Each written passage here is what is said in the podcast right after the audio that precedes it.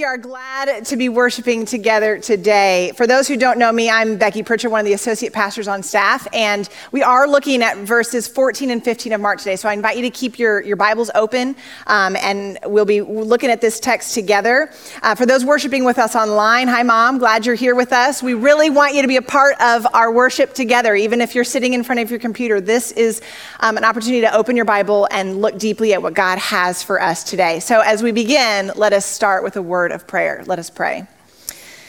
May the words of my mouth and the meditations of all of our hearts be holy and acceptable in your sight, O Lord, our rock and our redeemer.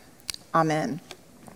So, just as Carl said a moment ago, we're continuing in our study of the Gospel of Mark. Today, we pick up these two verses right after Jesus was tempted in the wilderness. Last week, we looked closely at the temptation story of how Jesus was confronted with temptation and he resisted, being the pure and perfect representative for us to live a perfect life on our behalf. And before that, a few weeks ago, we looked at Jesus' baptism. Jesus went from the waters of baptism into the wilderness of temptation, only proving that Jesus Christ is the true Son of God, perfect and pure, but fully human and fully divine, connected to the Father and the Spirit as part of the Holy Trinity. So today we pick up in chapter 1, verses 14 and 15, and Mark gives us a quick time reference to sort of center us. What are we doing next? What's happening now? Transitioning from the ministry of John the Baptist to the beginning of Jesus' public ministry. So Mark notes, look at verse 14, that after John was arrested, after John the Baptist was arrested, Jesus came into Galilee.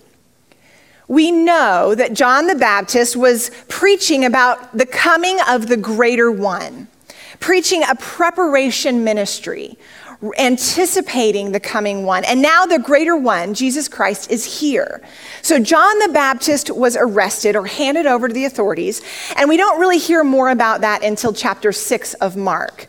But one quick interesting thing to note about the word usage here is that the, the word that Mark uses to describe John the Baptist's arrest is the Greek word meaning handed over. It implies not only an arrest, but an eventual death, and it's the exact same word that is used down the road when Jesus himself is handed over before his own death. Spoiler alert, alert, John the Baptist not only foreshadows Jesus' ministry on earth, but also his arrest and death. Both offended the powers that be by their prophetic teachings. Both um, died violent deaths, which we will hear more about later on. So there's significant connection here, and we're seeing a transition. Mark's using John's arrest as a transition moment for Jesus' ministry to begin. I can't help but think of the events of our past week. This past week on Wednesday, we um, celebrated the inauguration. I'm not getting political here, but every four years, no matter what, there is an inauguration. Whether it's a second term of a, a current president or a new president coming into office, it's a significant event that marks a transition of time. One season is ending, a new is beginning. It marks that transition, a ceremony. One of my friends lives in DC. She's gone to almost all of them as all the years she's been there. A transition of time. And we need these markers of transition. So that's what Mark is doing here. John the Baptist has been arrested and entered Jesus, another season beginning. So Jesus comes into Galilee. And remember that Galilee is where his hometown of Nazareth is located. This is a place where Gentiles are starting to be a part of the culture. So we have Jewish tradition intersecting with the Gentile, Gentile culture. It's a fertile ground for the good news of Jesus Christ. He came proclaiming the gospel of God, gospel meaning good news. He is making a public announcement. Attention, Jesus is about to speak. It's time to listen up.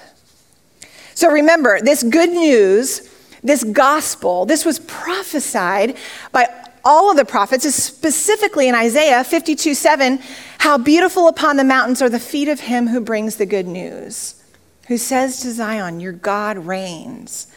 The prophets, John the Baptist, had all been preparing the way. The Jewish people were ready. They were anticipating this announcement. They'd heard about it for years, waiting for the good news to come. And here it is. This wasn't the kind of announcement that you hear while you're running through the airport to catch your flight, flight, and you're not really listening because it doesn't really apply to you and it's kind of muffled and you're distracted and you're running. This is the announcement where you literally stop in your tracks and you listen. This is what they were talking about. It's flight 527. This is the one I need to know about. Pay attention. This is the announcement that they've been waiting for. This announcement was huge. So, what is this good news? What is this gospel of God that Jesus is proclaiming? And look at verse 15. We're going to take it piece by piece and see what Jesus says here. He starts with saying, The time is fulfilled. This is what we've been waiting for, and the time is now. He marks this moment as a distinguished moment in times. It's an appointed time that God has promised. It's the time that Galatians 4 4 describes as the fullness of time. It's what Amos 9 describes as the arrival of a new kingdom. It's what Jeremiah 31 describes as the arrival of a new covenant, a change. Something critical is happening, and the moment has come. The God of the Israelites, who promised redemption and restoration in the future, is acting now in a new and decisive way through Jesus Christ. And Jesus is ushering in this message of the gospel of God. The time is fulfilled. But let's remember that God's time and our time are very different. For us, it's past, present, future. It happened, it's happening, or it's going to happen. We're linear thinkers. That's how our minds work. That's how we know how to live through time. But for God, God's timing is eternal and eternity is limitless. Right? We don't, it's not as linear as our minds think. Eternity is forever and ever and ever and ever. So here, Jesus says the time is fulfilled. It doesn't mean that things are over, it doesn't mean that it marks the end of something. It also doesn't mean that it's just now beginning. But it means in eternity and history are converging in this moment. The history of God's promises to his people, the Israelites, the now of Jesus Christ in the moment, and the future of the hope we have for the promise of God. Commentator David McKenna says it like this The appearance of Jesus echoes the timelessness of eternity, vibrates with the continuity of history, and peaks with the finality of judgment. I love the way that he words that. Timelessness of eternity vibrates with the continuity of history and peaks with the finality of judgment. Time is very different than the way that we're able to fully understand it. The time is fulfilled. Historical because of what God has done, eternal because of what God promises forever. Now because Jesus is here, and in the future because Jesus will come again. It's not only a present reality, but a future hope. The time is fulfilled. The time is fulfilled. The time is fulfilled, and the kingdom of God is at hand. What is the kingdom of God? And what does it mean that it's at hand? You could spend the rest of your life researching the kingdom of God the amount, of books that are written about it, the amount of theories about what it truly means and what it truly is. It's a little bit of a complex top, topic. Again, just the time of it all is complex. But one of my favorite theologians, Dallas Willard, writes a book called The Divine Conspiracy, and he describes the kingdom of God in this way. He says, God's own kingdom or rule is the range of his effective will, where what he wants done is done the range of his effective will. The kingdom of God is God's reign, his rule, his presence and power and peace, and it is near. It's not a separate place, somewhere we have to go. It's Jesus proclaiming God's kingdom at the start of his ministry, right out of the gate. God's kingdom is among us, it's accessible now. And although we continue to wait for the completion of God's kingdom when Christ returns, we are living in the now of the kingdom on this earth because of Christ. We celebrated at Christmas the arrival of a baby into this world. prophesied by Isaiah. Isaiah 9, remember this passage. For to us a child is born, to us a son is given. What's on his shoulders? The government shall be on his shoulders.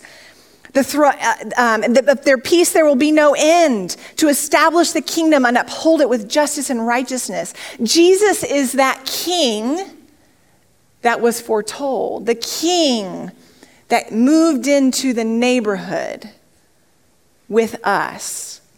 And now he's publicly proclaiming God's kingdom on this earth. Take a moment to look at who's doing the action in this passage. This is God's initiative. God came into the world in the form of man. God invades history and moves to secure our redemption. Jesus' life and ministry is the decisive event in the redemptive plan of God. His life, his ministry, his death, his resurrection. And the action is all God's. We don't have anything to do with it. God is in power. And this is life changing action. Life changing for us that we as people get to receive this gift. Okay, so Jesus says the kingdom of God is at hand. God's reign and rule are here, it's near. But what, remember, what we need to remember about being in this now but not yet, this in between time, you've heard Mitchell and Bob refer to this time of it's here but it's, we're waiting still, is that there are still other kingdoms at hand. Until the final consummation, God continues to permit, allow other kingdoms to exist. God's kingdom hasn't ended. God is still on the throne. God is more powerful than all other kingdoms. But in the meantime, other kingdoms exist. The kingdom of darkness still exists. And if we're honest with ourselves, we all have our own kingdoms that we cling to, and of which we are the ruler.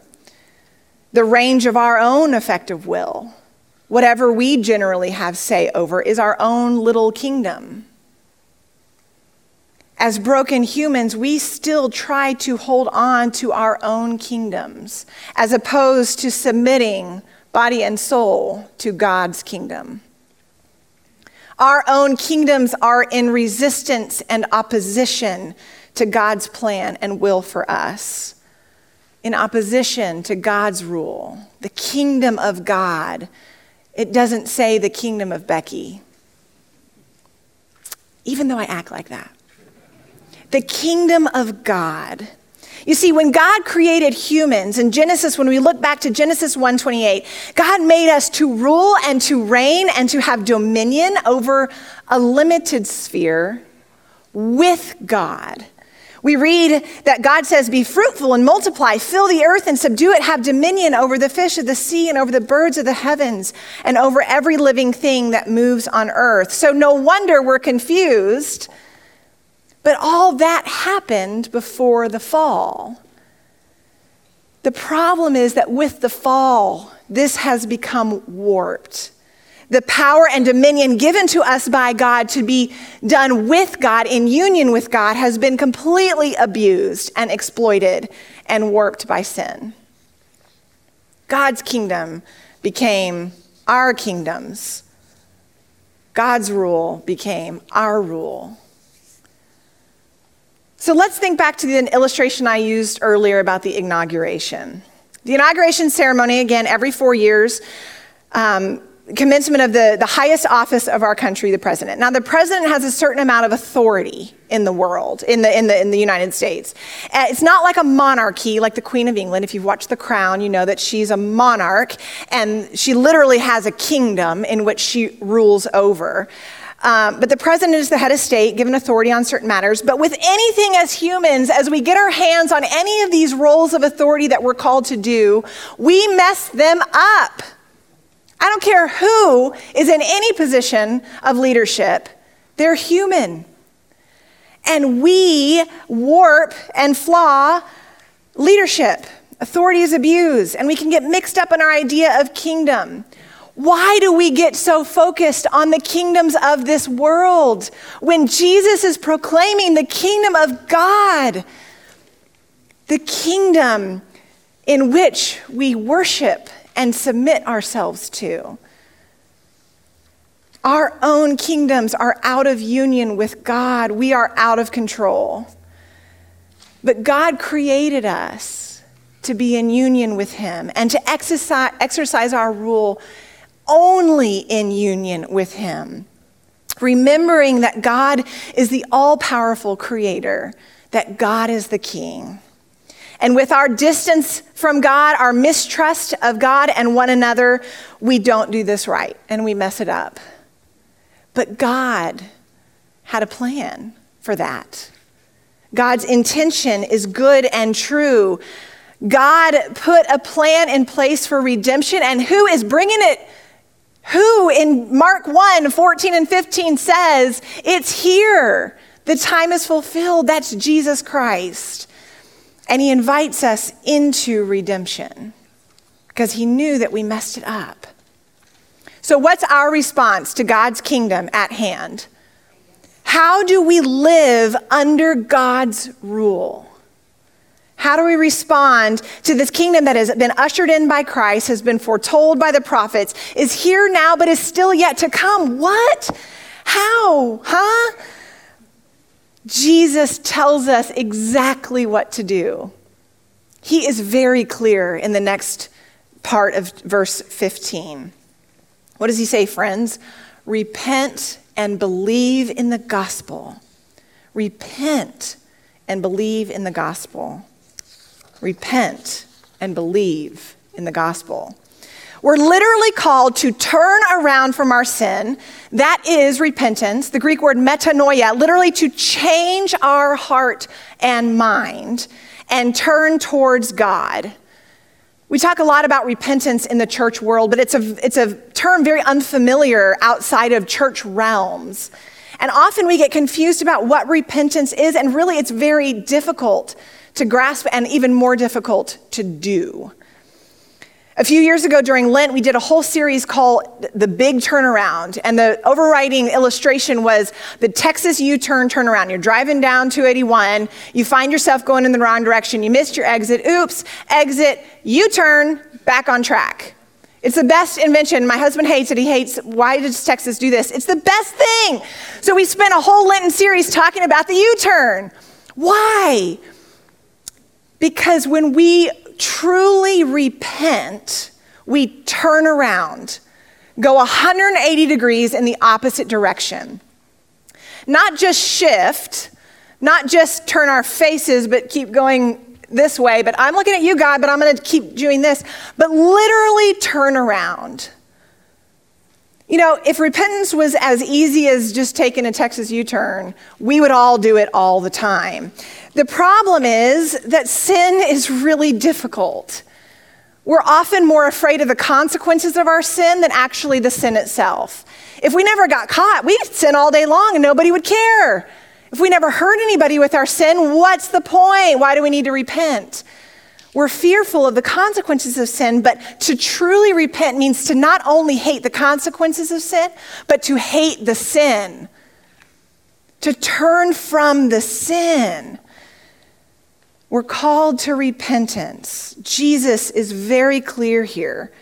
Not just do a better job at hiding your sins or make sure your sins don't hurt other people, but to truly address the sin in our lives. When we repent, our hearts are changed. We're not just sorry for the damage done, but we're sorry for the sin. It's through the power of the Holy Spirit that we can do this. This is so difficult as broken humans that have no power over sin, but we know who does have power over sin and that is Jesus Christ. And He sent the Spirit to walk with us, to guide us, to nurture us, to, to convict us so that we just, we have to turn. So that we have to turn. Because of Christ's death on the cross, we have an opportunity to do this. We have the opportunity to repent because he died the death that we were supposed to die. He was the pure sacrifice for our sins so that we do not have to be bound to sin any longer we can go a different direction. So here, Jesus is calling for a decisive response from people. Not just a once a year sacrifice for all the sins, to burn the animal on the altar, but a personal confession. Not just to have the priest do it or to have, you know, uh, somebody do it on our behalf, but for us to do it, to transform. And then he says, believe. Believe in the gospel. Believe in Jesus Christ. Believe that this kingdom of God is real and embrace it with faith. Believing in this sense is more than just accepting a truth to be true, but it's truly submitting to the authority of the king. Are we willing to be obedient to the king of this kingdom, living under his rule and kingship? Yes, there are still other kingdoms that are vying for our attention. We are distracted people. We like to do what feels good. We're obedient to the kingdoms of our jobs, our families, our titles, our success, our addictions, our abilities, or our money, even our church. But Jesus is calling us to cut loose from these other kingdoms and to submit to God's kingdom. Repent and believe. Some of you might know Autumn Dawn Galbraith. She and her family used to attend this service here at FBC. I don't know Autumn Dawn myself personally, but this week a few of us were sent an article that she wrote. She wrote it about Inauguration Day, and this article is entitled Upside Down and Backwards Reflection and Challenge on Inauguration Day. I invite you to read it. You can Google it, you can find it online. It's, really, um, it's a really good article to read if you get a chance. But she makes this connection between the kingdoms of this world and the kingdom of God in such an articulate way. So I'm going to read just a portion of what she writes. I quote, Jesus repeatedly refused to align himself with secular kingdoms to the disappointment of many. That's what they wanted. And Jesus refused. And she continues We have mixed up the temporal, earthly kingdom of Caesar with the external, heavenly kingdom of God. And we've allowed ourselves to become known for our alignments within the former more so than the latter. We can engage in the upside down and backwards life that is being a Christ follower on earth, living temporarily. Remember, temporarily here as representatives of our Lord while yearning for and awaiting our eternal and ultimate home. Which kingdom are we committed to? Which kingdom will we submit to? That is the life we're called to in the here and now. As we enjoy the promises of God now, and as we wait for the promises of God to be fulfilled, we repent, we turn, we change, we grow, and we give up the idols that we hold on to, the kingdoms that we cling to.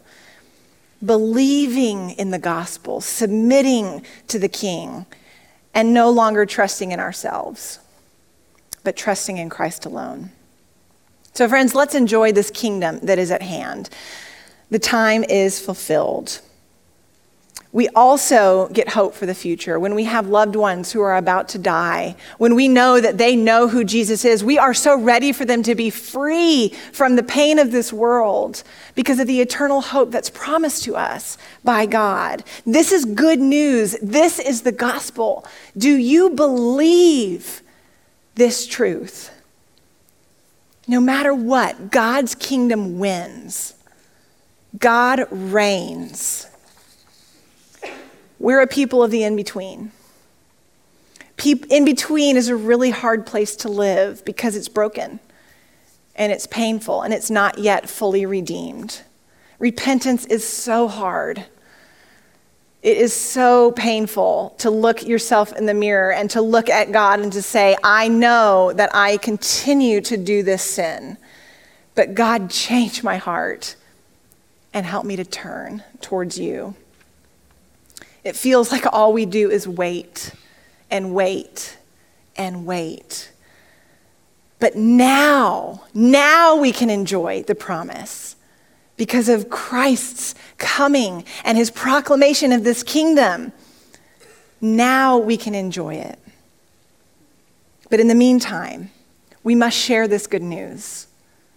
Because imagine living in the meantime and not having the hope of eternity. Imagine living in the brokenness of the world and that's all. That's the end of the story. The kingdom of darkness wins. So God uses us to share his love and grace with the world, to go out from here and to say, there is a better kingdom. There's a better kingdom to follow, to live under, to, to serve. And it's full of hope, it's full of light, and it's promising life. If you have questions about what it means to repent and believe, if you have struggled with this your whole life and can't quite understand, come talk to one of us. If you feel like you're too far gone to take that U turn and you just keep driving south, you're going to hit the border eventually, you can because of God's grace for you. I want to tell you all about God's grace through Jesus Christ. Come find one of us. It's free. It's offered to you. You're invited to be a part of this kingdom. It's at hand. The time is fulfilled. God is calling. Turn towards Him. Let us pray. God, we thank you for your love for us through Jesus Christ, that you had a plan for our redemption, that we messed it up and we cling to our own kingdoms or the kingdoms of this world rather than trusting in you. But God, you sent your son to die for us so that we might have life, that we might have forgiveness, that we might be able to turn around and turn towards you. So, Lord, we ask for your forgiveness. And we confess that we cling so hard to our own kingdoms, thinking we have it better, we've done it right, that we know better. But God, we know that your truth is real, that your son is alive and that as we live in the in between, you call us to love and share your hope with others. Give us strength when we're scared. Give us hope when we're in fear. And help us to follow you. It's in your son's name that we pray. Amen.